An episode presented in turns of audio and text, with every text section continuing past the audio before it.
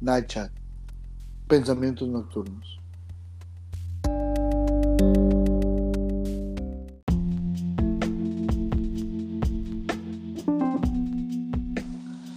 Entonces, tuvimos un break de tres semanas. Volvimos otra vez aquí, a este espacio de la. Este ciberespacio, estas voces, estas dos pequeñas, estas voces que tratan de hacer algo de ruido entre el gran, la gran cantidad de información que va fluyendo, aportar un poquito más de lo que nosotros pensamos, vivimos, creamos. Y parte del confinamiento, seguimos en confinamiento, día quién sabe cuánto, día quién sabe cuál de la cuarentena, seguimos en confinamiento. Acá la gente pues en cierta manera ya está tratando de vivir su vida normal, pero desafortunadamente o afortunadamente para otras personas no es así en otras partes del país. ¿Cómo te vaya ahí en el sur, Esteban? aquí, es el, aquí, es el, centro, no es el sur, pero bueno, sí es muy al sur para ti. Este, Pues acá depende de dónde, de la zona en la que estés y la hora, porque, mm, por ejemplo, tengo varias experiencias. Tengo una que ha sido la experiencia que más me ha friqueado en, la cuarentena. Y es que fui a un Walmart en la mañana, muy temprano, o sea, tipo 8 de la mañana. Y pues uno podría pensar que la gente en estos días no se levanta temprano y que tal vez a esa hora el súper va a estar muy pues vacío, ¿no? Pero al parecer todo el mundo ese día, o no sé, en ese Walmart si sea algo normal, se levantaron a esa hora y estaban ahí. El caso es que estaba el Walmart muy lleno, muy, muy lleno. Para empezar, los Walmart suelen tener los pasillos muy delgados, o al menos en algunos de aquí de la Ciudad de México. Entonces, sí sentí una, por primera vez, estas aglomeraciones de nuevo. Obviamente, todas las personas traían cubrebocas porque en Walmart no te dejan entrar sin cubrebocas.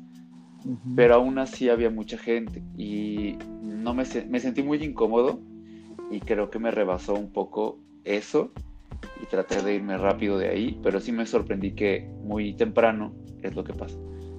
Ahora, eh, he visto reportaje de hace como tres días de, pues de que la gente ya está saliendo a hacer ejercicio, a reunirse, a hacer actividades. Y por eso es que yo siento que depende mucho de la zona eh, de la ciudad. Pero lo que me sorprendió mucho es que aquí cerca, de donde yo vivo, que es en la, en la Roma Norte, había, pues ahí justo habían este, hecho unas imágenes. Y, y sí, o sea, ahí pues la gente incluso eh, estaban entrevistando a un señor con su hijo pequeño y le estaban preguntando, o sea, era como un señor de la tercera edad y un niño, me imagino, no sé si era su nieto o algo, y le estaban preguntando y así como de, no, pues es que mucha gente que no cree y y pues no podemos hacer nada y pues cuando salimos estamos aquí, no sé qué. Los entrevistaron más también porque no iban como de paso, sino estaban como sentados en una en un banquito, bueno, en un banquito, en una banca de un camellón y y aparte no traían cubrebocas. Entonces eso fue lo que yo creo que les llamó la atención a los que los entrevistaron. Pero pero sí yo he notado que también hoy, por ejemplo, que salí a comprar comida, había gente caminando sobre las banquetas que no traía cubrebocas. O sea, yo, te podría decir que un 60% de personas que yo vi hoy no traían cubrebocas. A diferencia de hace, no sé, hace dos, semanas o... Sí, hace dos semanas incluso, o este, incluso hace una semana, yo siento que la gente los usaba más. Ahorita ya como que se están hartando mucho. Es algo que yo he visto, no sé. Mm, interesante, interesante esos tiempos de confinamiento allá en el centro. Oye, estaba viendo entre las redes sociales que para, para, que la gente volviera otra vez a sus casas, soltaron a Flor Amargo, ¿no? ¿No, te tocó eso? pues qué chistosito. La verdad es que no. Mm, no me cae bien. Eso fue en la Roma Sur, ¿no? no me cae bien, pero pero sí, sí, sí, sí, sí te creo que ese meme exista. este, me dio un chorro risa como Así de amenaza con ir cantando por toda la ciudad para que entren a, su, a sus para que casas. entren a sus casas. Algo así. De hecho, la nota fue que, literal, de que para que la gente regrese a sus casas, liberen a Flor Amargo. Ya es que estaba cantando ahora arriba de una, como una especie de combi. bueno, No, eso no lo sabía, pero sí te creo. no, en serio salió. La verdad no la... Salió la nota hace como tres días. Y me dio chorro de risa. Pues sería una buena medida para que la gente se esconda, ¿no? Se, regrese a casa. Aunque fíjate que hablando de eso, de música, confinamiento y cosas de las cuales no, co- cosas que no quisieras escuchar. eh, algo que se ha hecho muy común es que hay personas que van por la calle y pues tocan instrumentos y, y, pues muy fuerte. O sea, afortunadamente no lo hacen en la mañana, lo hacen al mediodía y pues la idea es de que, o sea, son, son desde este personas con trompetas, tambores, está el organillero también lo hace, también lo hace. eh, y también hay unos señores que pasan con una marimba. Ajá. Los que los que yo he notado que lo hacen mejor son los de la marimba. Y son los que no, o sea, como que armonizan muy bien sus canciones, así tocan muy bien y no me molestan. Pero sí siento que hay algunos que no tocan tan bien y que aún así buscan una propina. O sea, to- todavía, pues aparte de que hacen mucho ruido porque lo hacen muy fuerte, lo hacen no tan bien, o sea, muy desafinados o se escucha, pues, Fuera de ritmo. no sé, Ajá. sí, algo así. Pues es Y que es algo que yo he notado la que pasa la mucho. marimba, de hecho, es el que tiene como, como si fuera como una especie de teclado, ¿no? Que le tocan con unos palitos que tienen una especie de, eh, de circulitos en la parte eh, final del palito y tocan ahí, ¿no?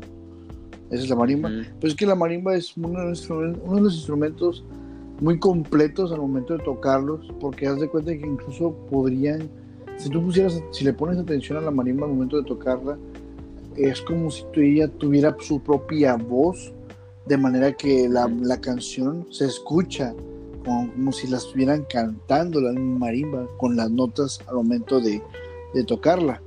Y eso hace que la Ujú. marimba sea, pues, como quien dice, un instrumento muy completo.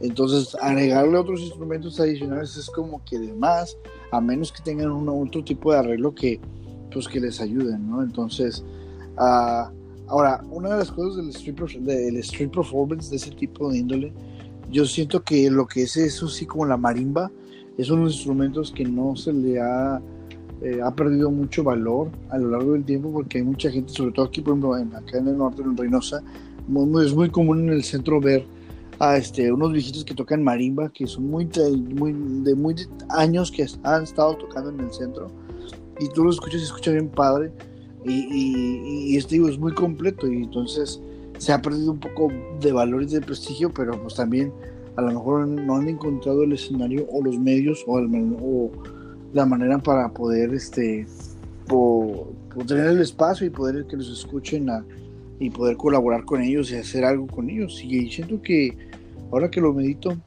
que estaba también checando yo eso con en estas últimas semanas, la cuestión de la escena local de, de acá de la ciudad. Este, creo que sería una buena propuesta de to- retomar esos artistas callejeros para hacer una especie de colaboración para obviamente ellos atraer el público callejero y obviamente integrarlos a la escena local y obviamente pues por qué no darles ese espacio que necesitan o que no tienen para que expongan en este caso su arte. Y aquí viene una, un tema que queríamos tocar. La otra vez estábamos platicando por chat que era que creo que puede ser la pauta acerca de en este caso cuando una, una obra una eh, un trabajo un proyecto.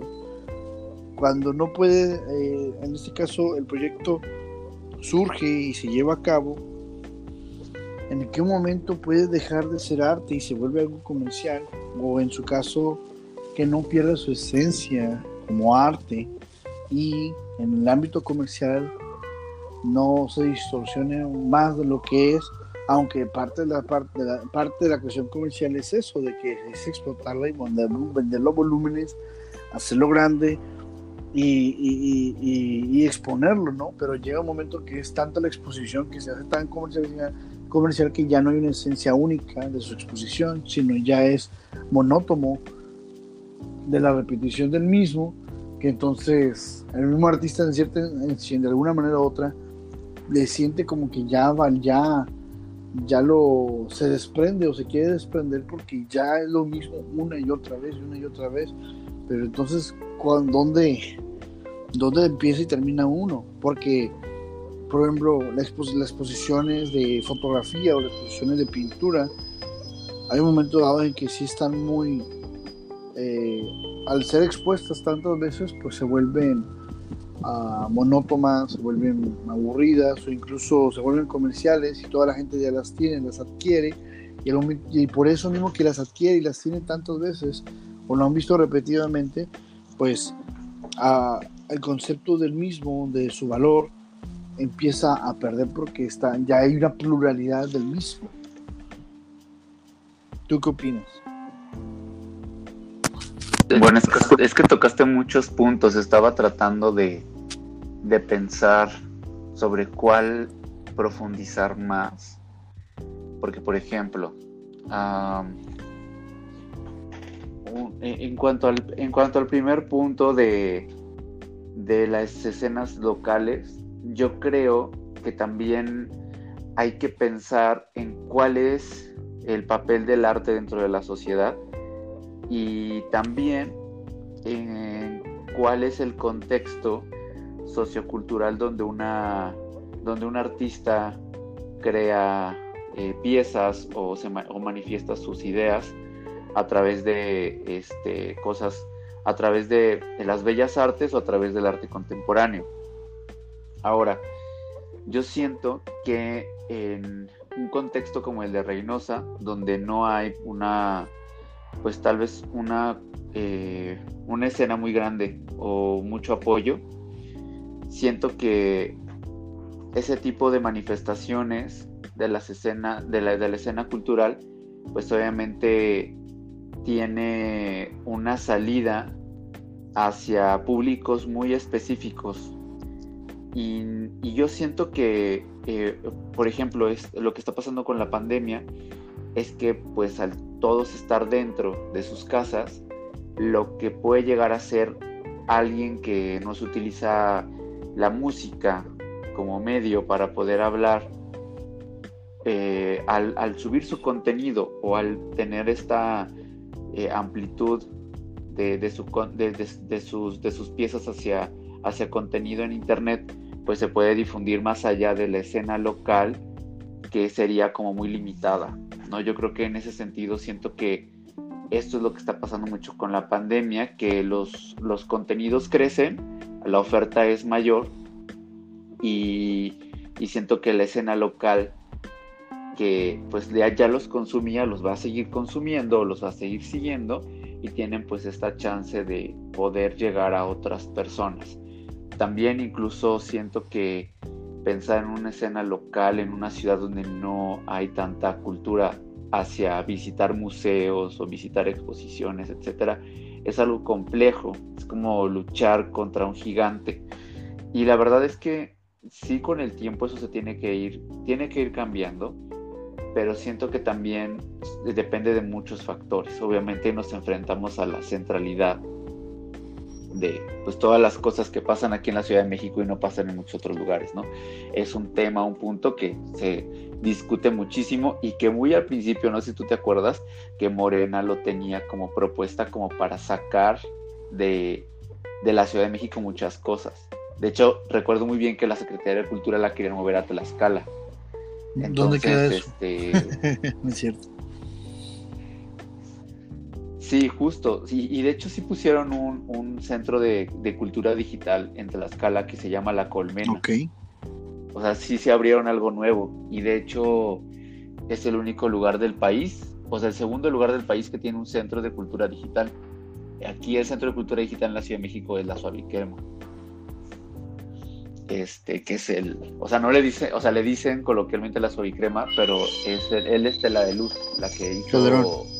No sé si recuerdas Calderón para el diccionario.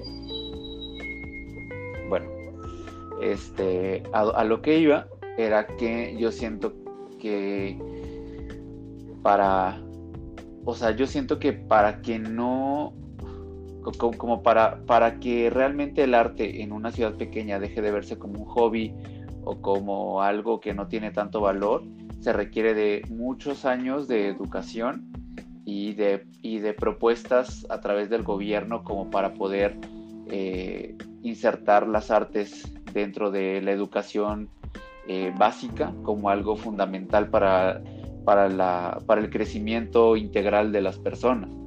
Porque si bien es cierto, yo recuerdo que cuando era niño, pues no pasabas de saber tocar la flauta y si acaso un taller de teatro pero sí siento que eso, eso es como que las semillas se tienen que quedar desde ahí. Ahora con este con lo demás que, que, comentabas, eh, sí siento que, que por ejemplo, eh, alguien que, que genera arte siempre va a tener como esta disyuntiva entre qué tanto va a ser algo comercial, pensando en que va a ser algo comercial o pensando que va a ser algo que simplemente es arte. Por ejemplo, es como, o sea, eso lo podemos remitir fácilmente a si el diseño es arte o no, porque ahí pasa bastante, ¿no? Así como de, no, pues yo hago diseños, hago ilustraciones, ¿es arte o no? Porque muchas veces dentro del lenguaje coloquial, en el diseño, en, por ejemplo, en una, en una agencia de publicidad donde hacen diseño también, hay alguien que se llama director de arte. Y muchas veces a, el arte de una campaña publicitaria, así se le llama el diseño, pero realmente no es arte, simplemente es algo como que así se le nombra. Es como un nombre que se le da. Em, yo siento que el diseño no es arte, el diseño, el diseño sirve para comunicar o sirve para algo. Y cuando algo tiene una utilidad, como para, no sé, por ejemplo, un diseño muchas veces sirve para comunicar algo que se va a vender. Más bien el diseño está en, siempre a servicio de lo que se necesita comunicar. Cuando el diseño deja de comunicar, se convierte en ilustración y sí podría ser arte. Eh, y, podría convertirse tal vez o tener una utilidad que sirve más a un discurso que a un objetivo de ventas. Eh, pero como tal el diseño, pues por cómo se enseña y todo es como para solucionar problemas y para comunicar. Ese es como su principal este objetivo. Ahora, eh, lo que tú decías, ¿no? De una exposición y que todo el mundo compra y no sé qué. Bueno, a mí me parece que eh, muchas veces lo que es muy saludable es poder generar un equilibrio entre lo que haces porque quieres desarrollar un concepto o una investigación artística y por el otro lado lo que te está dando dinero porque vives en un sistema capitalista en el cual si no trabajas y generas dinero pues te mueres de hambre, ¿no?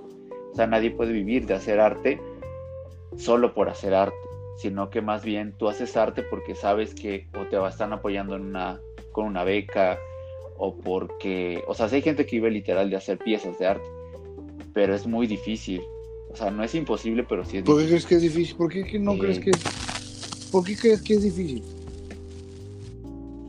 Porque no porque no hay tantas plataformas para que así sea. Ok. Es decir, imagínate tú que este no sé, tú metes una convocatoria este, sobre, te metes a una convocatoria y tú haces escultura, ¿no? Y en la convocatoria, pues te dicen, mira, nosotros te vamos a financiar por un año tu obra. Eh, al final vas a exponer, al final vas a, vas a recibir feedback y todo. Muy bonito, ¿no? O sea, te vamos a mantener por hacer arte simplemente, ¿no? Eso pasa mucho con, el FONCA. Ok. Y hay mucha gente, el FONCA, ajá, que es el fondo, este... Y pues bueno, imagínate que mucha gente pues se ha puesto las pilas hace proyectos chidos y se lo gana por varios años.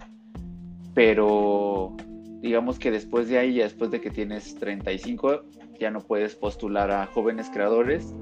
Ya de ahí para arriba tienes que postular a este Sistema Nacional de Creadores.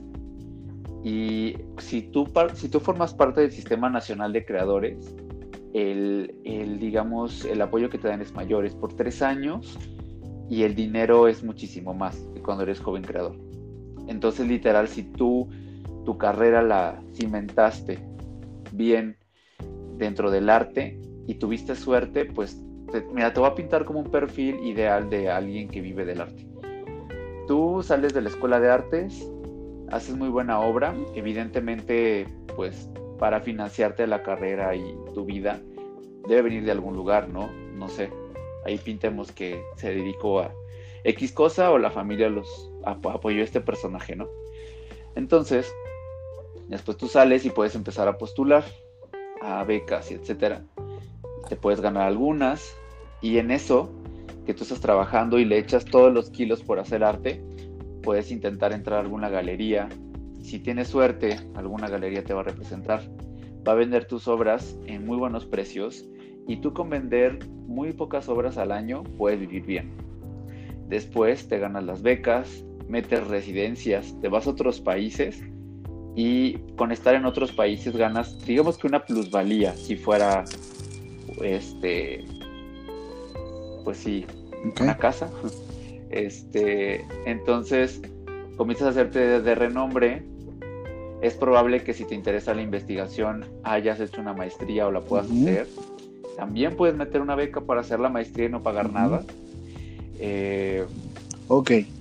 Y ya después de ahí van pasando los años y tienes mucha experiencia, te dedicas a hacer arte y las becas te mantienen, pero de alguna manera no es algo que, o sea, es algo que tu trabajo te lo va a dar, pero al final del día es algo que tú tienes que estar construyendo casi casi cada año y pues ver qué peldaño más vas a Ahí te va, ahí te va lo que yo pienso de esto. Yo pienso que ahí, yo pienso, eh, está interesante que sea a través de fondos de becas, eh, y conseguir, y obviamente vas creciendo y, en el mismo hecho que vas creciendo, te vas haciendo de más popularidad, vas adquiriendo más becas, vas adquiriendo más fondos.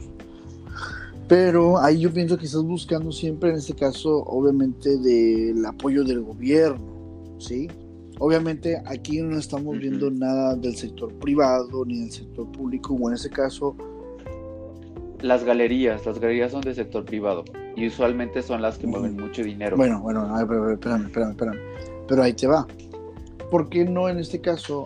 Y, es lo, y eso pienso que sería darle el giro y podría incluso abrumar, a acoger en este caso al artista para que en este caso encuentre maneras de, de financiamiento distintas que solamente ser las la que tú me acabas de mencionar, que es la galería, que es el las becas, que es aplicar para otro tipo de becas agarrar la plusvalía por a través de la maestría, que la cual te la dieron igual a través del sistema de becas, que es en este caso acerca de que el artista se vuelva la marca. O sea, darle un giro de que lo que haga el artista es parte de una marca y que esa marca vaya retomando nombre al momento de influenciar los proyectos y es obviamente eso es lo que va, va a tener para que pues le estén inyectando a la marca en este caso al artista, pues obviamente ahí tenga para vivir. Por ejemplo, y se me viene solamente, este, ¿sabes qué? Eh, digámoslo así, este artista es de cosas plásticas, ¿no? Se dedica a hacer esas esculturas plásticas y las vende en galerías, ¿no? En ese, o en ese caso las vende. O no tiene métodos para en ese caso acercarse a una galería y decir, ¿sabes qué? Pues mira, yo hago esto, ¿no? Pero lo que sí puede hacer es a través de redes, y hasta lo que voy, la nueva apertura de las redes sociales puede hacer que en este caso pues se dé a conocer su, sus obras y le dicen, ¿sabes qué? Pues yo hago este caso figuras plásticas este, y, las empiezas a, promocionar y venderlas, ¿no? Tus piezas. Obviamente esa es una cosa que tú puedes hacer. Ahora, esa misma pieza que tú la puedes ver en una en una, eh, en este caso físicamente, porque es una figura plástica, también la puedes retratar en una playera, ¿sí? Y también a la vez, eh, ¿sabes qué? Pues eh, aparte de que hago esto, pues puedo hacer un poco de, de, de iluminación en fotos.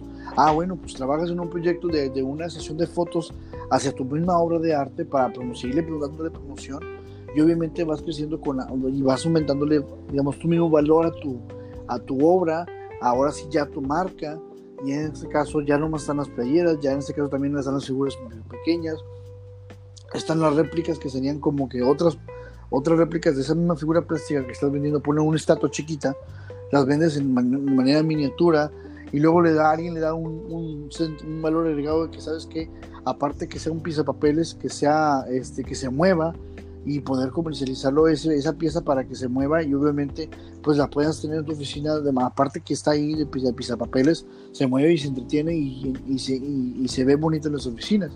Y lo puedes introducir en este caso en en este caso en estandes de en tiendas de, ah, que venden artículos de oficinas como Home Depot, Office Depot o en minoristas de papelerías, etcétera.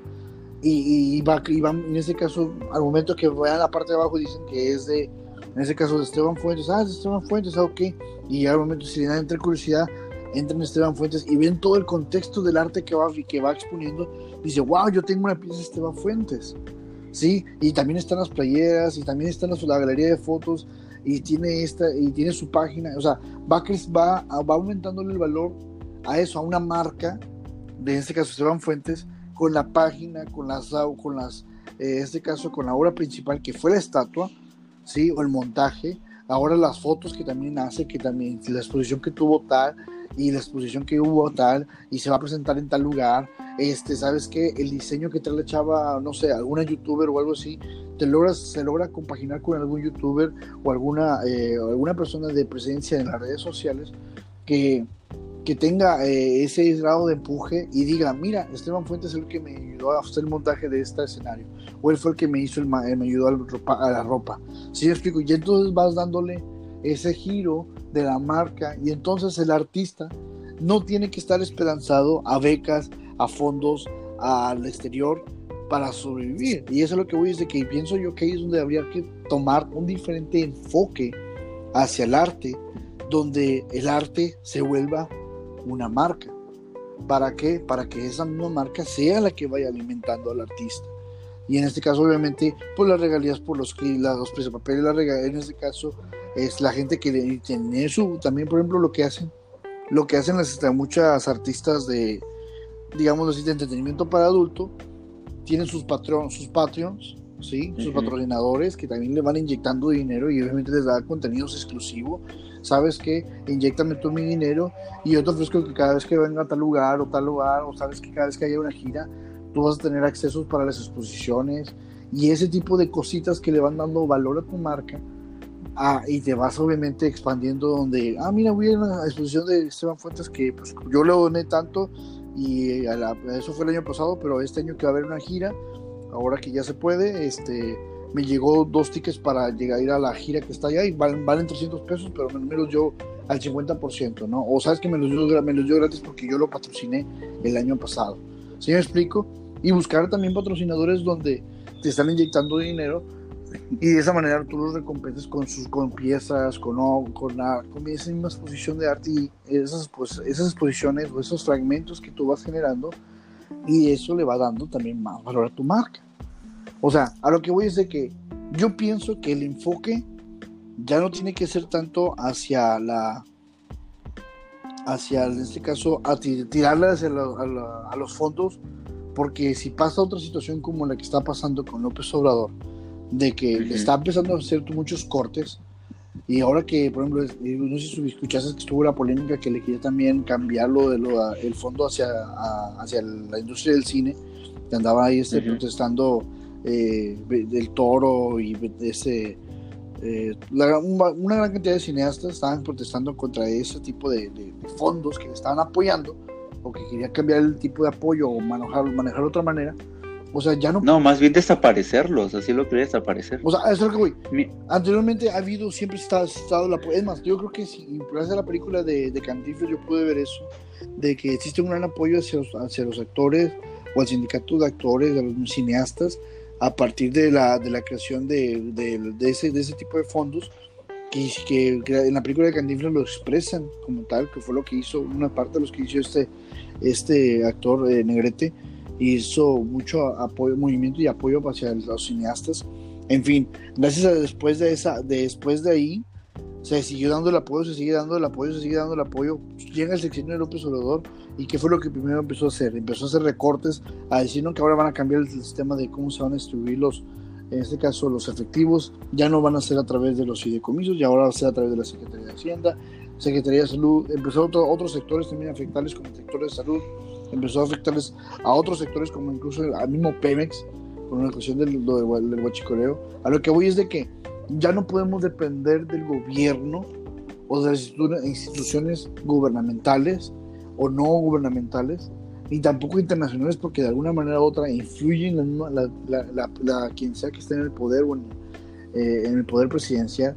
Ya no podemos depender de ello, entonces tienen que buscar la manera los artistas a ser autónomos. Y la única manera que yo pienso que podría funcionar es hacer, hacer que el artista crea su propia marca, desarrolle y le esté invirtiendo para que la gente, en este caso empresarios o las galerías, oye, ¿por qué no? Eh, ellos entre ellos mismos, entre mismos artistas, se cooperen para hacer con fuerzas de una galería autónoma o de pequeños grupos de artistas que se puedan apoyar entre ellos para generar, en este caso, arte y en este caso apoyar, eh, cofinanciarse entre ellos mismos, este, como dice, eh, eh, proyectos, ¿sabes qué? Como una tanda, ¿sabes?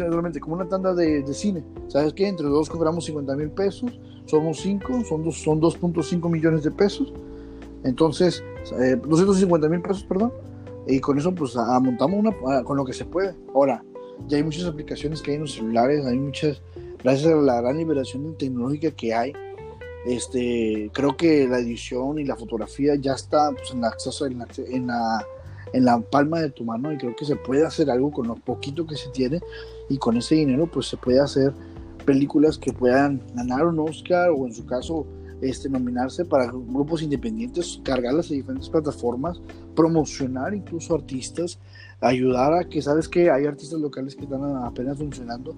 Oye, voy a hacer una película, hazme una rola para esta película, la película trata de esto. Ellos se avientan la rola, la que va a ser la que los impulse. O sea, no sé, a lo que voy es de que ya se busque la independencia por parte del gobierno de cómo el artista va funcionando, va, va, funcionando y emerge ya como una marca. Y a partir de esa marca, pues puede empezar a desarrollar, este, obviamente, más proyectos, puede desarrollar más cosas que le beneficien al mismo artista y ya no tengan que estar, pues, dependiendo de papá gobierno.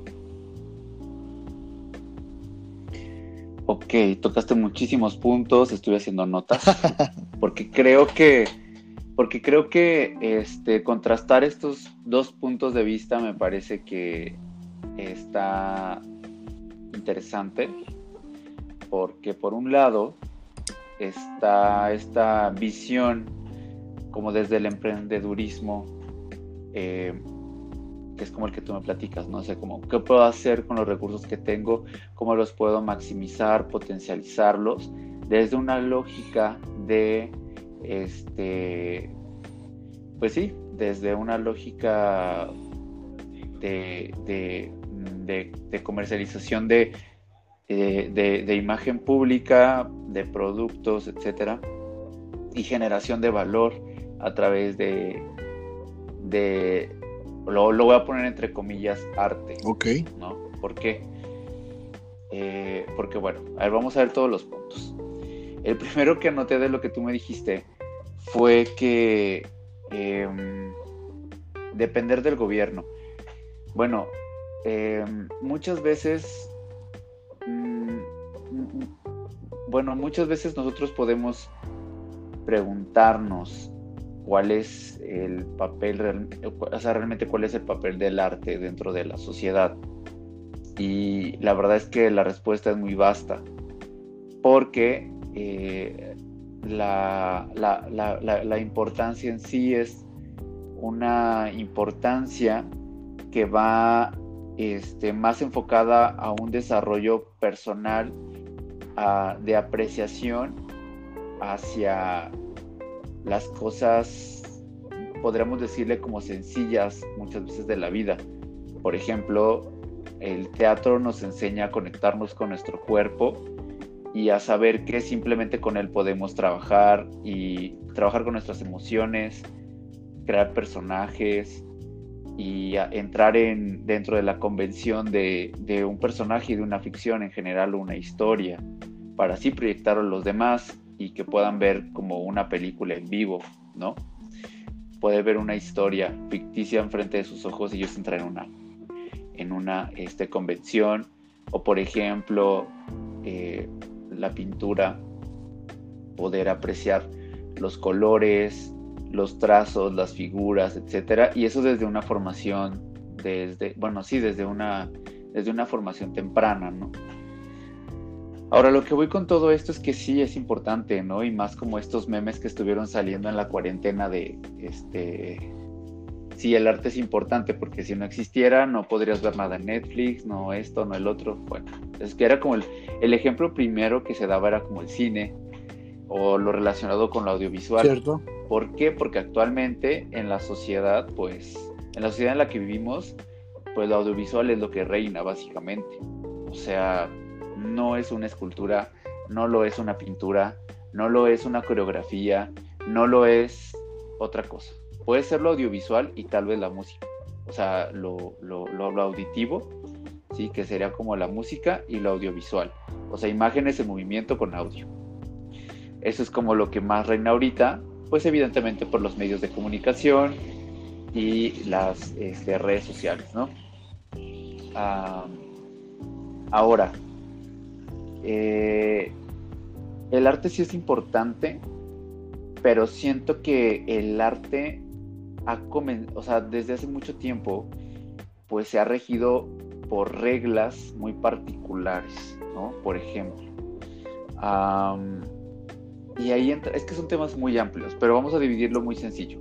Primero, no es lo mismo las bellas artes que el arte contemporáneo. Las bellas artes es la música, el teatro, la escultura, y el arte contemporáneo puede ser instalación, el performance, ¿sí? Entonces, eh, desde ahí, como el entendimiento de qué es arte y qué no es arte, ya es un tema. Porque hay mucha gente que le tiene rechazo a los performance o le tiene rechazo a la escultura contemporánea, empezando por ahí, ¿no? O sea, el hecho es de que no hay un tratado que diga, o sea, aquí está el tratado de qué es el arte en el siglo XXI Puede que sí, hay muchas lecturas, muchos teóricos que lo han dicho, pero como tal, el grueso de la población solo interpreta lo que es arte debido a su educación, ¿sabes? Y eso es muy complejo porque pues evidentemente cuando uno está pequeño no te van a enseñar qué es el arte contemporáneo. Ajá. O este, al menos yo creo que en el contexto donde yo crecí no. Tal vez ya en ciudades más desarrolladas o este, incluso aquí en la Ciudad de México, tal vez escuelas privadas buenas o lo que tú quieras, tal vez sí, pero no en todos lados. Entonces ahí, también entramos como a un, a un punto importante y es que si el arte es elitista o no.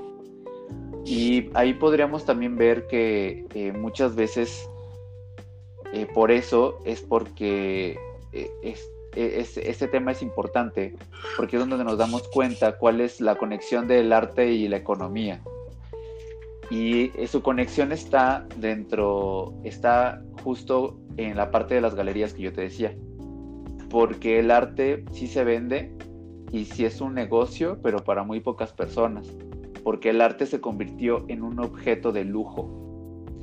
El arte que se vende en subastas y en galerías es muy caro. Y usualmente pues esto es una ventaja para quien lo puede vender y quien se queda la comisión porque es un negocio millonario. Muchas veces también existe esta, esta, esta polémica de que si el arte crea plusvalía en cosas que no lo tienen. Y también por eso es que mucha gente que opina que el arte contemporáneo es un fraude, porque así creas una burbuja de, de, de apreciación hacia un objeto que, no, que realmente no lo tiene, ¿no? O sea, puede una rama de árbol valer más que su equivalente en peso en, oro, ¿no? Entonces ahí también existe esta parte en la cual tú dices, bueno, pues el arte sí se vende, el arte sí es un negocio, sí, pero es un negocio de lujo. Y también por eso muchas personas que acuden a museos a ver arte contemporáneo lo sienten inaccesible y por eso hay tanto rechazo. Es decir, como por qué, no, por qué los museos no se esfuerzan porque la gente pueda adentrarse al arte contemporáneo. Hay muchos que sí, hay, o sea, hay muchos que lo intentan y otros que no. ¿Por qué? Porque el arte contemporáneo es exclusivo, incluso el arte en general. Ahora, ¿qué pasa? De ahí nos pasamos a qué pasa con eh, la visión del artista en general eh, al momento de crear y querer ganar dinero de eso. Bueno, pues existen los que sí tienen suerte, que son los que se van a estas altas esferas, ¿no? Que venden su obra súper cara y pues les va muy bien. Tal vez tienen conectes, nacieron en jaulas de oro y... perdón, en cunas de oro, no en jaulas de oro. Este, que igual también puede ser, no sé. Pero el punto es que eh, estas personas son las que llegan a consumir, a, consolidar esta imagen del artista, vendiendo su obra y viviendo de eso y viviendo muy bien. Ahora, eh, quien no entra en, esa, en ese aspecto son todas las personas que tal vez no pertenecen a la clase alta o no tuvieron la suerte de ser recomendados para poder entrar a ese esquema de exclusividad. Y de hecho, pues existe el cliché de que si tú vas a una inauguración eh, de arte contemporáneo o de algo similar y está la gente del círculo del arte, vas a ver que un alto porcentaje es gente rubia, gente extranjera, gente que se ve de, buena familia, por decirlo de una forma, y están todas las personas que se ve claramente que no pertenecen a ese círculo. Y, la esfera elitista. ¿Cómo? Sí, sí, o sea, sí se ve que, o sea, claro, o sea, porque pues si no fuera un negocio no estarían ahí, ¿estamos de acuerdo? Eh, y, estamos quienes, al igual que ellos tal vez también, eh, tenemos la apreciación hacia el arte y nos interesa, pero al mismo tiempo también, digo, existe este contraste y es algo real, o sea, es algo que, que pasa y, y que pues uno lo ve. Pero bueno, más allá de eso, eh, tú, tú, dirías, bueno, eh, pues si no puedes accesar a esa burbuja, ¿no? De exclusividad, que realmente ese es el negocio del arte.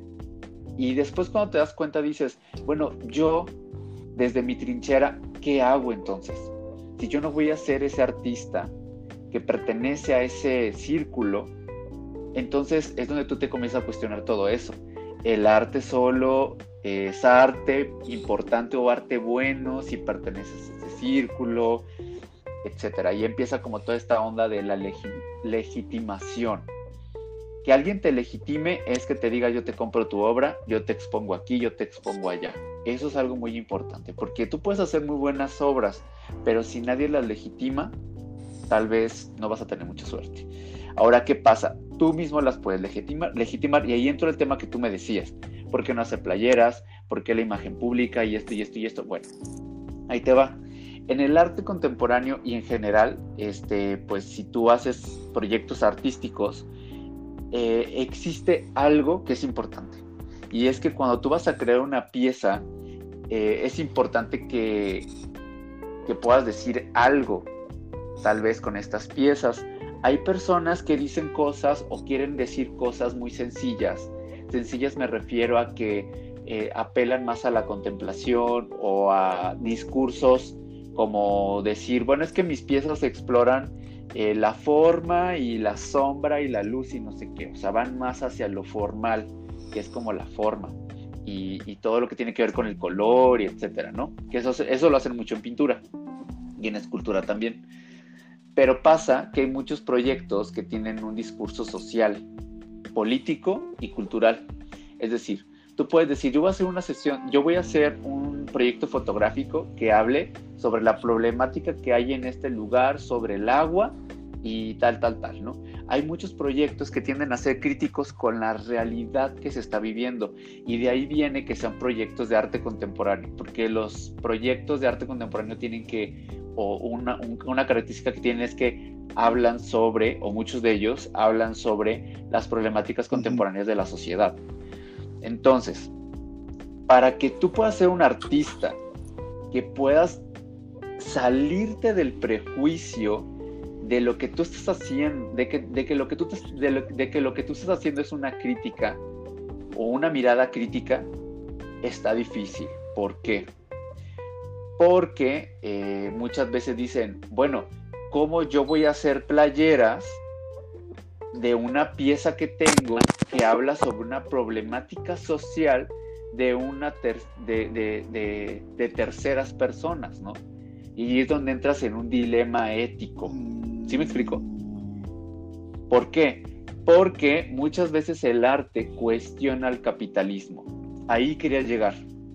El arte a veces, o el arte, eh, este, el arte contemporáneo muchas veces tiene discursos que van hacia allá o van hacia el hecho de poder puntualizar ciertas cosas que ocurren en el arte, o bueno, en la sociedad, que no están bien, o que quieren que la gente vea y diga, oye, sí es cierto, no me había dado cuenta que la enajenación hacia las redes sociales puede hacerme un poco invisible los problemas del mundo, ¿no? Entonces por eso es que no se tiende a comercializar tanto ese tipo de arte, porque existe este dilema ético en el cual pues tú puedes decir, me vale, pero todo el círculo, el círculo del arte te va a decir, oye, ¿qué pedo? Eres un incongruente, ¿no? Y te van a, te, van a, te van a decir como que bye.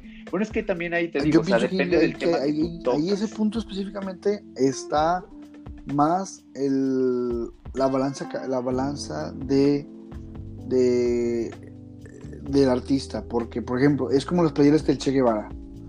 O sea, es una playera del Che Guevara y las bueno, es lo que voy. es como, o por ejemplo, esa, esa que, la playera que dice, yo traigo una playera que dice socialismo.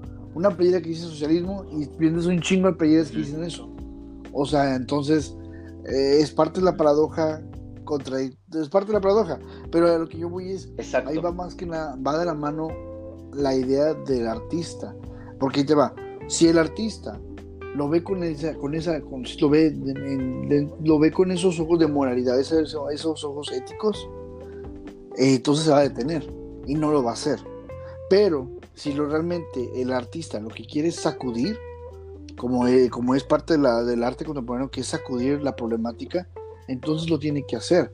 Y la única manera que hay que lo puede hacer es a través de eso, hacer la crítica del mismo sistema que está dando de comer, pues hazlo hazlo, porque si no, te vas a quedar callado. Y, que, y, que, entonces vas en contra de lo principal que es sacudir. A lo que ves, por ejemplo, la obra que estuvo este, de, de, este Zapata, ¿no? Por ejemplo, esa misma obra. Pues yo le dije, ¿por qué este vato ahorita no empieza a hacer playeras de esa, de esa misma obra? O sea, es la ventaja. Eh, pues sí eh, podría, por ejemplo, él sí podría. Pero ahorita vamos a ver en qué caso sí. En qué caso sí, caso no, pero te va. Es más, el hacerlo es parte de esa, de, eh, eh, eh, hacer, es, parte del comentario, de hacer y sacudir las masas. Y en ese caso lo, logró. Sí, es que en el caso de él sí. Ahora, ahora, ahora. Es que en el caso de él sí. Eso es lo que voy. yo pienso que la parte elitista que tú mencionabas acerca de ese caso, que parte que lo, lo acopulan estas, estas élites y lo hacen y lo manejan, yo pienso que ya no tenemos que darle foco a lo que ya de por sí tiene foco, sino entonces es como quien dicen, va, ellos están haciendo, digamos, su show de así de, ajaja, sí, clase social alta y bla, bla, bla, y esta exposición de este nuevo artista francés de que no sé qué, que estudió dos años en Marruecos y que no sé qué, bla, bla, y mamá y media, ellos ya tienen su propio foco, ¿sí? Y ya no tenemos que verlo como que el foco de ellos ahora contra mi foco sino hay que verlo más, eso es lo que voy de que ya tenemos que dar otro enfoque donde se combate más a las masas con pequeñas porciones. Mismo Lenin lo decía, y Lenin es uno, de, Lenin, el, el, revolucionario ruso, lo mencionaba. La única manera en que tú puedes defender a un enemigo grande es cuando se unen todos los, todos los demás pequeños. ¿sí? Entonces, parte de lo que hay que hacer ahora, si la gran élite, la las partes elitistas, que son las que mueven las grandes cantidades de flujo de dinero, las que mueven las galerías, los que tienen los... ya, ya déjalos que, se queden allá, ¿no? sí, pero vamos a, vámonos para acá, aquellas personas que no tienen ese acceso a esa información. Ahora, parte del arte es eso, no que sea elitista, sino que sea la de... El arte tiene, eh, busca provocar, busca la disrupción y en este caso tocar, la, tocar esa parte humana, espiritual, sensible del ser y la única manera de hacerlo es a través de la pluralidad. Y en este caso me refiero al acceso a las personas que no lo tienen. Ahora, en, función de eso, tenemos que, si, la, si, si el arte eh, post-contemporáneo y el, no, lo, no lo hizo, pues el arte contemporáneo tiene, tiene que hacerlo. Y si esta manera no va a hacerlo, es a través de, la, de una simplicidad como una, un clip, una playera, un estampa, un sticker, por ejemplo, no sé si te acuerdas que aquí en Reynosa estuvo mucho tiempo de moda los stickers que se ponían en las señales de alto, que en cierta manera sacudían las cosas. Entonces, eso es, eso es parte del, del urbanismo chido, en el sentido de que hacen esa disrupción y vuelven otra vez con el mismo propósito del arte, que es generar y sacudirte como persona. Entonces, volviendo, volviendo a eso, es de que yo pienso que el artista tiene que... Eh, la cuestión de la moralidad o la cuestión ética, yo siento que es un paradigma que solamente se hizo con intención de frenar, frenar a tu enemigo. O en este caso, frenar, tú, eh, tú puedes ponerlo como una especie de herramienta para eh, contrarrestar tu oponente. Entonces... Es que ahí la pregunta es qué tanto, tanto vas a jugar el juego de el sistema capitalista. O sea, y, es que, es que, o sea, también ahí puntualizándolo para que no se vaya, en la formación dentro, o sea, en la formación de artes, eh, yo digo, yo no estoy en una universidad de artes, pero la, formación que yo he tenido siempre ha sido, eh, o últimamente, tendiente hacia la crítica, hacia ser como crítico de lo que estás haciendo y de lo que, y así, ¿no? Entonces, sí siento que esta parte de abrazar lo comercial sí es necesario y de hecho tengo un ejemplo de quien sí lo hace y ahorita me, acabas de, llevar hacia allá, ahorita te voy a decir quién y cómo, cómo lo hacen. Eh, pero bueno, yo me fui más al contestarte la pregunta del principio que era como cómo generar este o cómo, es la carrera ideal o más eh, fructífera de alguien que puede vivir del arte. Y me refiero a vivir es a vivir a poder pagar una renta en una ciudad como esta, poder comer, poder moverte, poder aprender en diferentes países cosas. O sea, y no es que yo diga que si tú haces algo de arte un poco outsider, no vayas a tener tanto éxito, pero es mucho más difícil. Y sí siento que eh, llegar a ganar lo que te da una beca, en, si lo comparamos en cuanto a esfuerzo de emprendedurismo, a veces es un poco más complejo. Sí, tal vez te da más satisfacción por tener tal vez tu marca desarrollada o lo que tú quieras, pero al final del día también este, es algo eh, pues complejo, porque también requiere de mucha madurez como de, de, mucha madurez personal y de mucha madurez como artista para poder saber qué está pasando con tu obra y también despegarte un poquito del bluff de, de, lo que ves que es el arte contemporáneo y poder decir y tener la madurez de decir, oye, pues es que mis piezas no van a vivir ahí, no van a ser este, compradas tal vez por una galería o tal vez esa no es mi tirada, yo quiero otra cosa. Eso requiere mucha madurez y mucho análisis. Tal vez es por eso que no se ve tanto. Ahora, eh, ¿por qué? Porque lo tradicional es exponer en museos, lo tradicional, eso es lo tradicional. Cuando tú no sigues esos puntos, es lo que te decía, si no te legitima, si no te legitiman esas personas o esos espacios, esas instituciones, muchas veces no voltean a verte como alguien que se toma en serio las cosas, ¿sabes? Porque a veces decir, incluso muy al principio, cuando alguien estudia arte, que tú te atrevas a decir que estás haciendo arte ya es algo que a, ciertas personas le parece conflictivo. Es decir, que tú digas, yo me autoproclamo como artista cuando en realidad eso pues es algo muy personal tuyo. O sea, tú tienes que saber cuando ya estás creando arte y cuando todavía no. ¿Sabes? Entonces aquí estamos navegando en, cuestiones muy subjetivas para no perderlo. Quería tocar el punto de Andy Warhol. Andy Warhol es un ejemplo de un artista contemporáneo que sí hizo todo lo que tú me dijiste.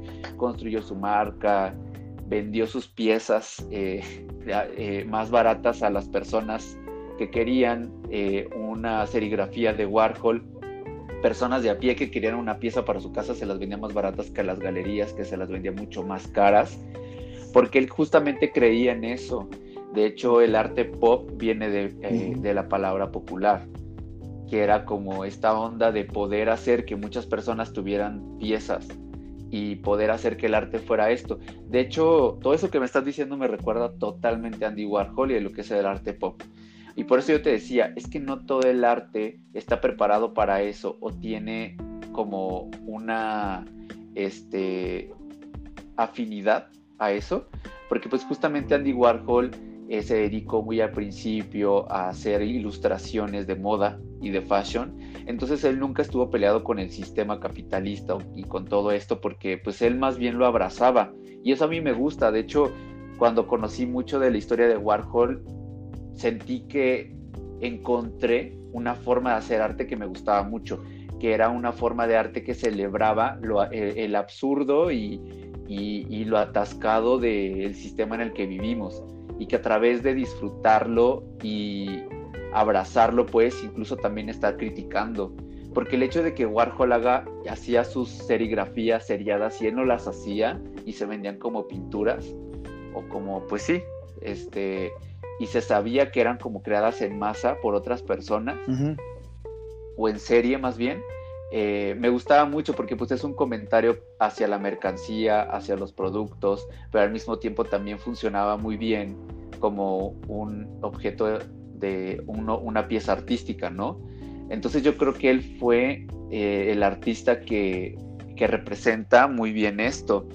ahora, siento que eh, poder tener, como te digo, esa, esa capacidad de hacer lo que él hacía, pues me parece algo fundamental, sí, en nuestros tiempos, pero que también requiere justo que tú como persona lo abraces y que te parezca algo lógico y congruente para ti, para lo que tú estás diciendo porque por eso te digo, o sea, no es para todas las personas, no todas las personas creen en eso, no para todas las personas le parece congruente. O sea, yo te, yo te puedo decir, tengo, eh, te puedo decir de compañeras del trabajo o de personas que conozco que tienen como discursos que van más hacia, por ejemplo, problemas con los migrantes, este, etcétera, etcétera, ¿no? Entonces yo siento que esas personas no lo harían porque tal vez no creen en eso a mí sí me gustaría, o sea, ahorita, que me lo platicas diría, sí, o sea, yo creo que yo no estaría peleado con eso. Y también tengo amigos que han hecho piezas que han terminado en pines o en bolsas y cosas así, o sea, sí, sí, sí se hace. Ahora, eh, bueno, solo quería puntualizar eso de Andy Warhol de hecho, porque me parece importante y porque... Ahorita que lo estaba viendo Andy Warhol, de hecho sale en el documental ese el que te comentaba la vez pasada de, de las obras de Banksy, que se llamaba Exit to the Gift Shop. De hecho, es lo que es el. El nombre me, notó y ya lo chequé. Sale en el documental ese de que hablaba acerca también acerca de eso, de cuando tu obra se empieza a ser un copycat, o sea, se empieza a copiar de muchas maneras, que pierde la originalidad de que ya cada pieza es auténtica, pero a la vez es una copia de la misma copia. Y era parte de un bueno, de un una cuestión filosófica que yo estaba analizando anteriormente, que era la de eso, el complejo de autosuficiencia, que es en este caso cuando una persona por adquirir información, por ejemplo, es como la, cuando lees un libro, y no todo, no como tú lees el libro, en este caso va a ser la manera original de interpretar el libro, y tú lo interpretas de una manera diferente, y creas una obra a partir de eso. Entonces, esa, esa, esa, a pesar de que tú recibiste la misma información, la distorsión que tú le diste fue totalmente diferente, que generó una pieza única y que le haces otra pieza tras otra. Cuando las otras más demás personas que leyeron pues entendieron otro contexto de la historia. Pero bueno, eso es parte de otro. Es que es más como la. Sí. que es más como la vida que puede tener la pieza. Y el discurso en general. En el contexto que vivimos actualmente, la legitimidad, yo pienso que así tradicionalmente están las galerías, las, eh, esos círculos que están tradicionalmente y te dan esa legitimidad. Los curadores, ¿no? Eh, Exactamente. Que participas en exposiciones está bien, a personas más famosas. Es la legitimidad tradicionalista. Pero yo pienso que ahora, ahora en la realidad en la que vivimos, que ahora ya es más de redes sociales, ya es más de que la influencia de las mismas redes sociales, es más, A, eso es lo que voy. La legitimidad tiene que ser por parte de estas esferas, de estas esferas elitistas trago tradicionales. A lo que voy es de eso. Gracias al gracias a, la, que ha habido mucho emprendimiento en los últimos 10, 15 años, este, gracias a que ha habido demasiado emprendimiento, la misma legitimidad ya te la puedes tú mismo adquirir y ganártela a través de ese trabajo y esfuerzo y obviamente con resultados mm, eh, eh, palpables como una página, obras, ventas, eh, mm, artículos de, recuerdo, diferentes presentaciones de tu, de tu mismo. Ya, ya, ya, que has hecho, ya tienes una trayectoria, esa misma trayectoria legitimiza, en este caso, tú como artista, y en esa manera, pues empezar ahora, así como dice, pues vivir de ti mismo para que te puedas pagar tu renta y todo ello. Ahora eso es lo que voy, de que ahora ya con la, la nueva cuenta, la nueva era en la que estamos, la legitimidad ya la puedes saber hacer a través de tu trayectoria, a través de, en este caso, la constancia, a través del esfuerzo y obviamente de resultados tangibles. ¿Qué resultados tangibles como hay? Pues ventas, facturación, este, artículos, páginas, eh, referencias, incluso, o sea, esa, retroalimentación de personas externas que ya no tienen que ser precisamente artistas o en este caso personas que pertenecen a una élite, pueden ser ya incluso nomás por el número de cantidad de views, por el número de cantidad de suscriptores, por el número de cantidad de likes, por el número de cantidad de compras, por el número de ya cuestiones cuantitativas que ya no tienes que depender de aquellas legitimidades anteriores. Ahora, paréntesis y parte de, del comentario conspiranoico que traigo últimamente, eh, es que, por ejemplo, gracias a esta, pandemia, lo, que, lo único que logró, fue, para mi punto de vista, es de que las, las masas ya no estábamos viendo la televisión, ya no estábamos poniendo atención a la televisión. La televisión ya iba en un punto, eh, ya no estaban haciendo recopilación de lo que veían o se veía en las redes sociales, pero ya la televisión ya estaba pasando a un segundo plano. El gobierno ya estaba quedando también en segundo plano. Ya la gente ya no estaba viendo a eso, ya estaba viendo a otro de esferas de opiniones, que es en este caso las redes sociales y, los, y, los medios de internet. Gracias al coronavirus, reset, donde los ahora sí la gente vuelve a su casa, no pueden la gente y, y comentar televisión, a través del gobierno, a través de la OMS y obviamente un, un, tema que un tema que a todos nos preocupa que es la salud. Y, queremos, y obviamente todos queremos estar sanos porque si estamos sanos podemos hacer muchas cosas. Si no tenemos dinero pero tenemos salud, estamos bien. y si no tenemos este si no tenemos el apoyo de algo pero estamos sanos, estamos bien. Pero si no estamos sanos, y no, podemos funcionar, no puede funcionar la economía, no podemos hacer nada porque no estamos sanos, no estamos al 100% nuestra salud.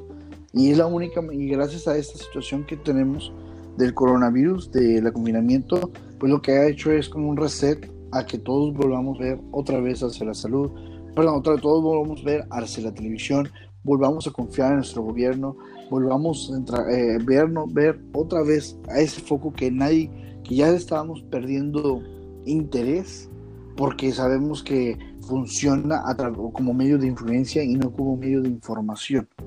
Y como ya sabíamos eso, y la población ya, estaba, ya cada vez incluso duda mucho de lo que se dice a través de, de la televisión por medio de mensajes de gobierno, pues lo empezado a abandonar. Pero sucedió esta situación del coronavirus y fue como una especie de reset, como cuando reinicias la computadora, y ahora sí, volver otra vez hacia lo mismo, en este caso a que tienes que confiar en papá gobierno para hacer muchas cosas, de que él es el que está dando pauta, él da permisos, no me haces caso, te cierro tu changarro porque, o en ese caso, te cierro la maquiladora, te cierro tu negocio porque no me estás haciendo caso, porque eres un peligro para la sociedad, porque estás esparciendo un virus que no se sabe si existe o no, no sabemos ni cómo se contagia o no. Entonces, eh, eso es parte de, lo que a lo que voy de que el comentario conspiranoico que es eso de que fue parte de resetear el mundo a nivel mediático. Y obviamente que la gente vuelva a creer en la televisión vuelva a creer en sus gobiernos y, y, obviamente pues darle un retroceso a ese avance que ya se estaba viendo que en este caso es la crítica eh, en este caso ver qué hacer por nuestros gobiernos de una manera diferente. Y, y volviendo nomás para cerrar ese punto yo pienso que ahora que ya sabemos que el sector salud es muy vulnerable a nivel mundial y es parte de lo que tenemos que hacer y enfocarnos en los próximos 3, 5 años, porque si llega otra pandemia o, una, o si llega realmente una pandemia que esté en la atmósfera, no la vamos a hacer. No la vamos a hacer y realmente sí como humanidad vamos a peligrar. Pero bueno.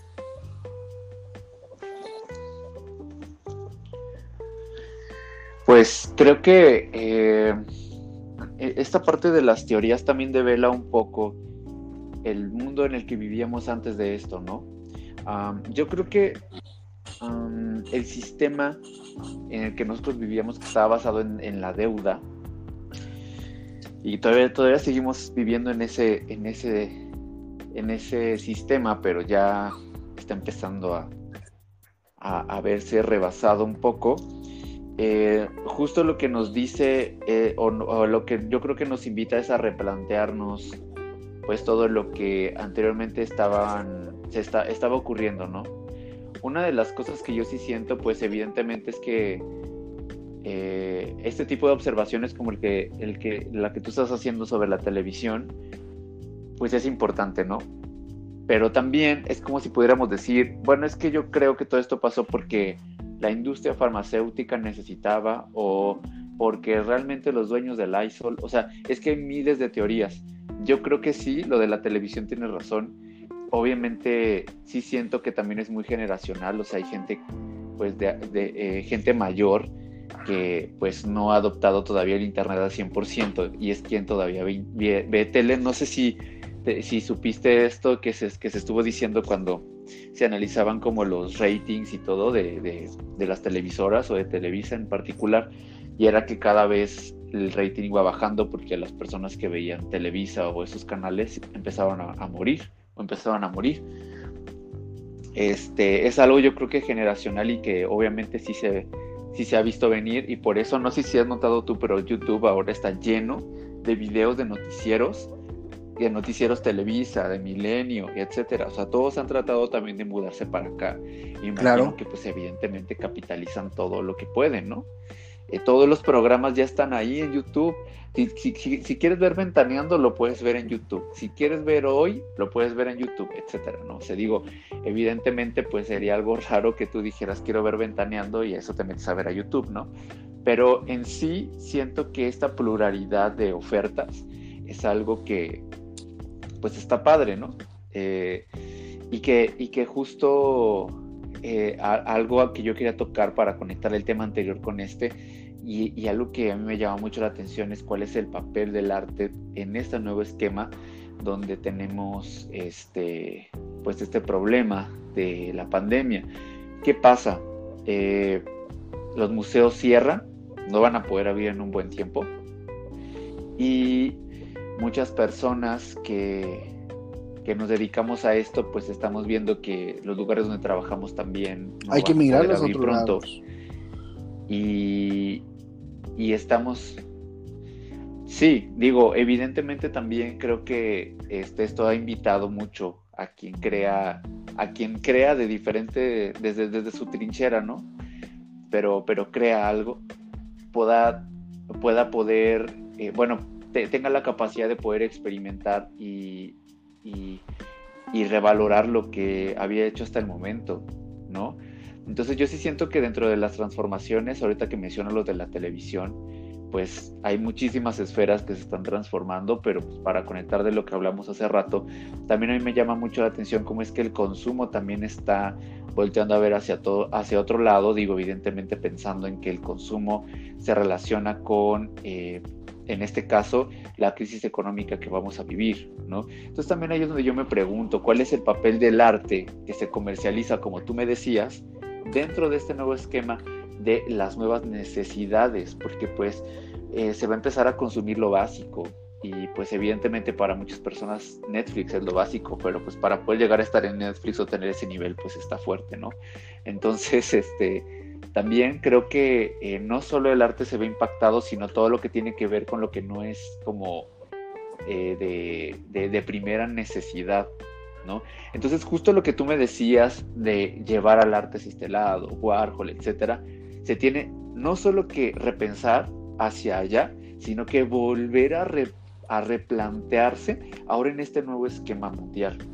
O no sé tú qué opinas, o sea, yo la verdad creo que lo que funcionaba hace 10 años o lo que funcionaba hace Yo pienso que lo único que nos, que nos toca ahorita es eh, ya empezar a vernos hacia lo que sigue.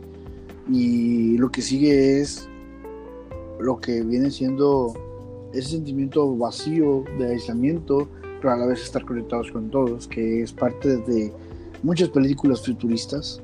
Entre estas, mi serie favorita, Ghost in the Show, que es en este caso ya conectarnos a través de, de una manera segura, y la única manera de hacerlo es a través de la, de la distancia con la conectividad del Internet.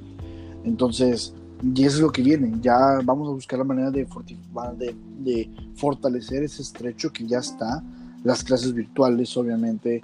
Eh, en este caso, yo pienso que incluso la eh, eh, eventos que logren ser masivos, de donde existe interacción social, de donde puedas ver a tu compañero, tu amigo o tu grupo de amigos y puedas estar en un concierto, lo vas a, la gente lo va a valorar más y ese valor más va a hacer que tenga un valor muchísimo más agregado ahora un ticket de concierto, un ticket de una película o en este caso este la no sé, por ejemplo, un rally de, de, de, personas para hacer alguna actividad entre de masa y donde exista la interacción. Entonces estamos viendo que obviamente va a haber un disparo hacia este tipo de, de entretenimiento y obviamente la monetización de la monetización de, ver este tipo de eventos pues va a ser también parte de lo que tú vas a querer ver y por lo mismo vas a, querer, vas a tener que pagar por ello.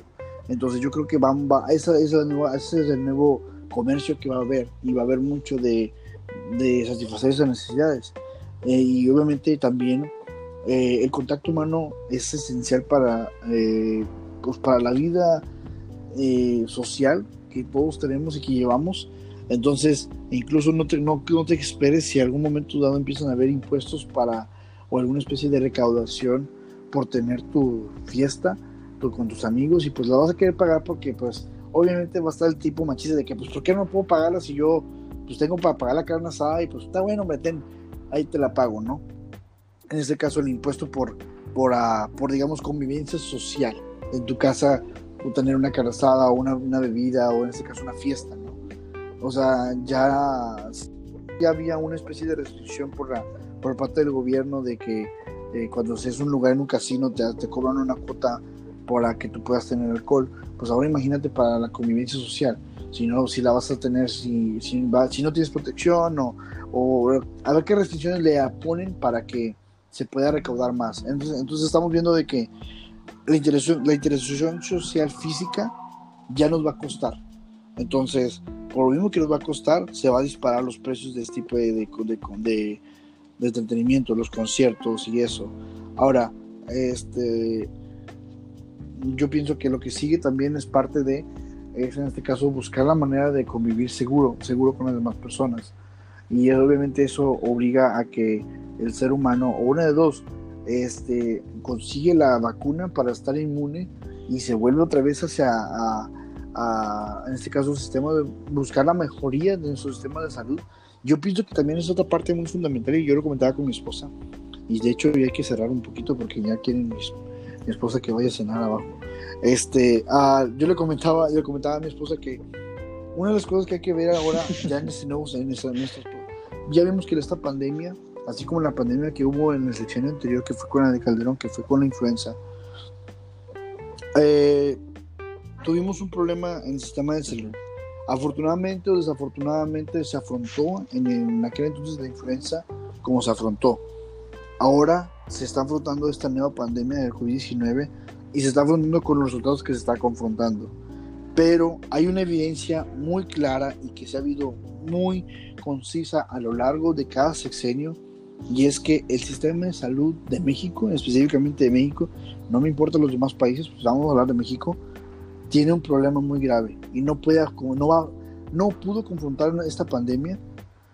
Y ahora, si realmente sucediera una pandemia donde el virus estuviera en la atmósfera, es decir, que se quede suspendido en el aire, vamos a tener ahora sí una, una situación más caótica de la que estamos actualmente. ¿A qué voy con eso? A que tenemos que encontrar, a que las próximas elecciones, o sea, ya hay que ir hacia eso, hacia lo que viene nuestros mismos, nuestros diputados, senadores, eh, eh, cabildos, presidentes municipales, tienen que ir enfocados hacia el sector salud. Como te dije hace rato, si el sector salud no funciona, si no tenemos salud, no podemos tener lo demás. Entonces, tenemos que ya ir a que la próxima persona que esté al frente de la administración repare el sistema de salud que tenemos actual, porque si viene otra pandemia no la vamos a librar. Y aparte, eh, de, qué se, de cómo es posible que tenemos un sistema de salud que se, se destina un presupuesto muy grande y a pesar de que se destina ese tal presupuesto, tenemos las deficiencias que están presentando actualmente ya sea por corrupción, ya sea porque eh, son empresas fantasmas o empresas de compadres o de amigos. O sea, la salud debe ser importante y primordial y, y, la administración de la misma tiene que ser eficiente porque de ahí dependen muchas de las pensiones, de ahí dependen mucho los salarios, dependen muchos. Eh, la parte más vulnerable que es la salud tiene que estar funcionando de una manera eficiente para que realmente podamos hacer más cosas. Entonces, tenemos que enfocarnos a que la persona que esté al frente logre resolución, logre darle una solución viable, de, transparente, si es posible, eh, o, el punto es que lo solucione y ya no podemos estar en esta situación caótica como la que pasamos en esa pandemia. Ahora, hay recortes por todos lados y para qué quieres hacer recortes si, está, si cuando antes no había recortes estábamos mejor y ahora que hay recortes, supuestamente para afrontar esto, estamos peor, pues entonces, eh, pues de qué se trata de esto, ¿no?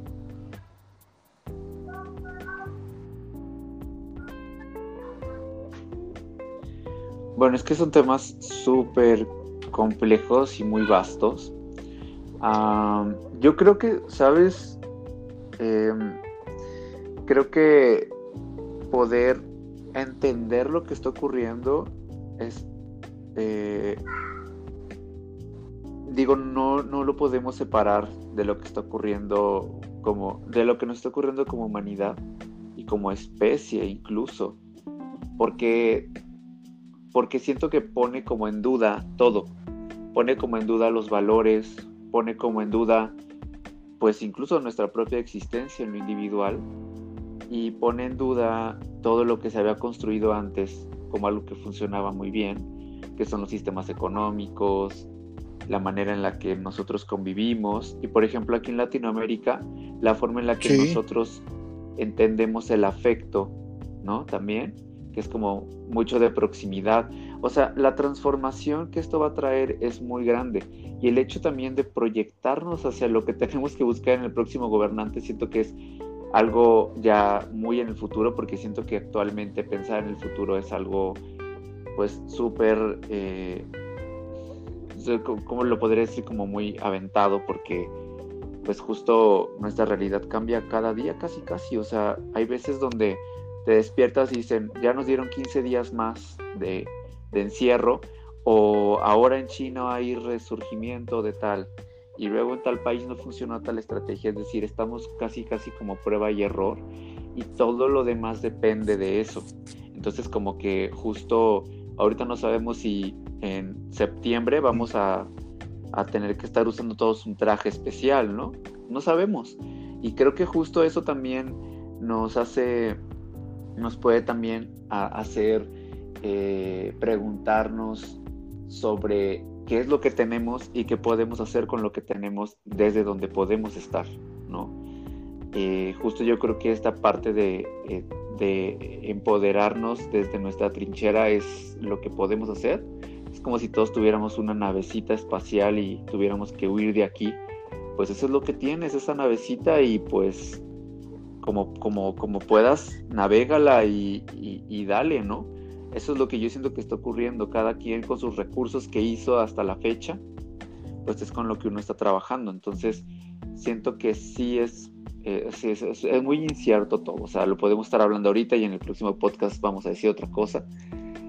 Pero justo para concluir esta parte, sí me gustaría que para el próximo episodio pudiéramos hablar más sobre eh, o ahondar más como en esta parte de, de, pensar en las posibilidades de tener nuevos esquemas dentro de, eh, de todo, en todo sentido, ¿no? Darnos como esta posibilidad de fantasear un poco, tal vez no queriendo ser como muy sensatos en lo que decimos, porque yo siento que imaginar, en el, imaginar el futuro es como imaginar un futuro de ficción, como lo hemos platicado aquí en el podcast, entonces creo que es un, al ser un tema muy amplio nos da muchas, nos da mucha, mucha chance de poder pues proyectar eso que nosotros pues tal vez quisiéramos que pasara o etcétera.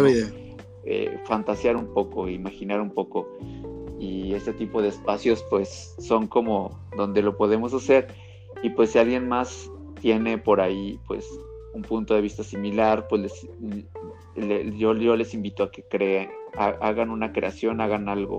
O sea, creo que ahorita con las herramientas que todos tenemos, pues podemos hacerlo. De hecho, nosotros lo hacemos a través de una aplicación es muy sencillo, de hecho si les llega a interesar poder hacerlo, nos pueden mensajear a Israel o a mí, si es que nos conocen personalmente o nos tienen agregados, pues o este, nos pueden preguntar o incluso aquí en, el, en, el, en la fanpage que tenemos este de Nightchat. Claro que sí, este, cualquier creo que por el día de hoy estaríamos cerrando, ¿verdad? Quien decirnos, pues es bienvenido y este espacio eh, lo tomamos eh, ahorita nosotros dos, pero eso no quiere decir que cerramos a o que otras voces se sumen a este, a este espacio.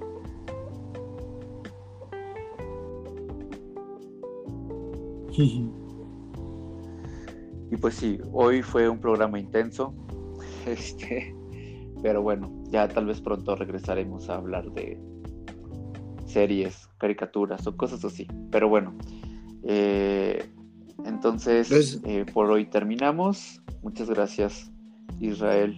Si también a ti, Esteban, y pues nos vemos en la próxima. Y, pues gracias ánimo por y escucharnos. Aquí seguimos dándole. A imaginar. Bye bye. Hasta luego. A imaginar.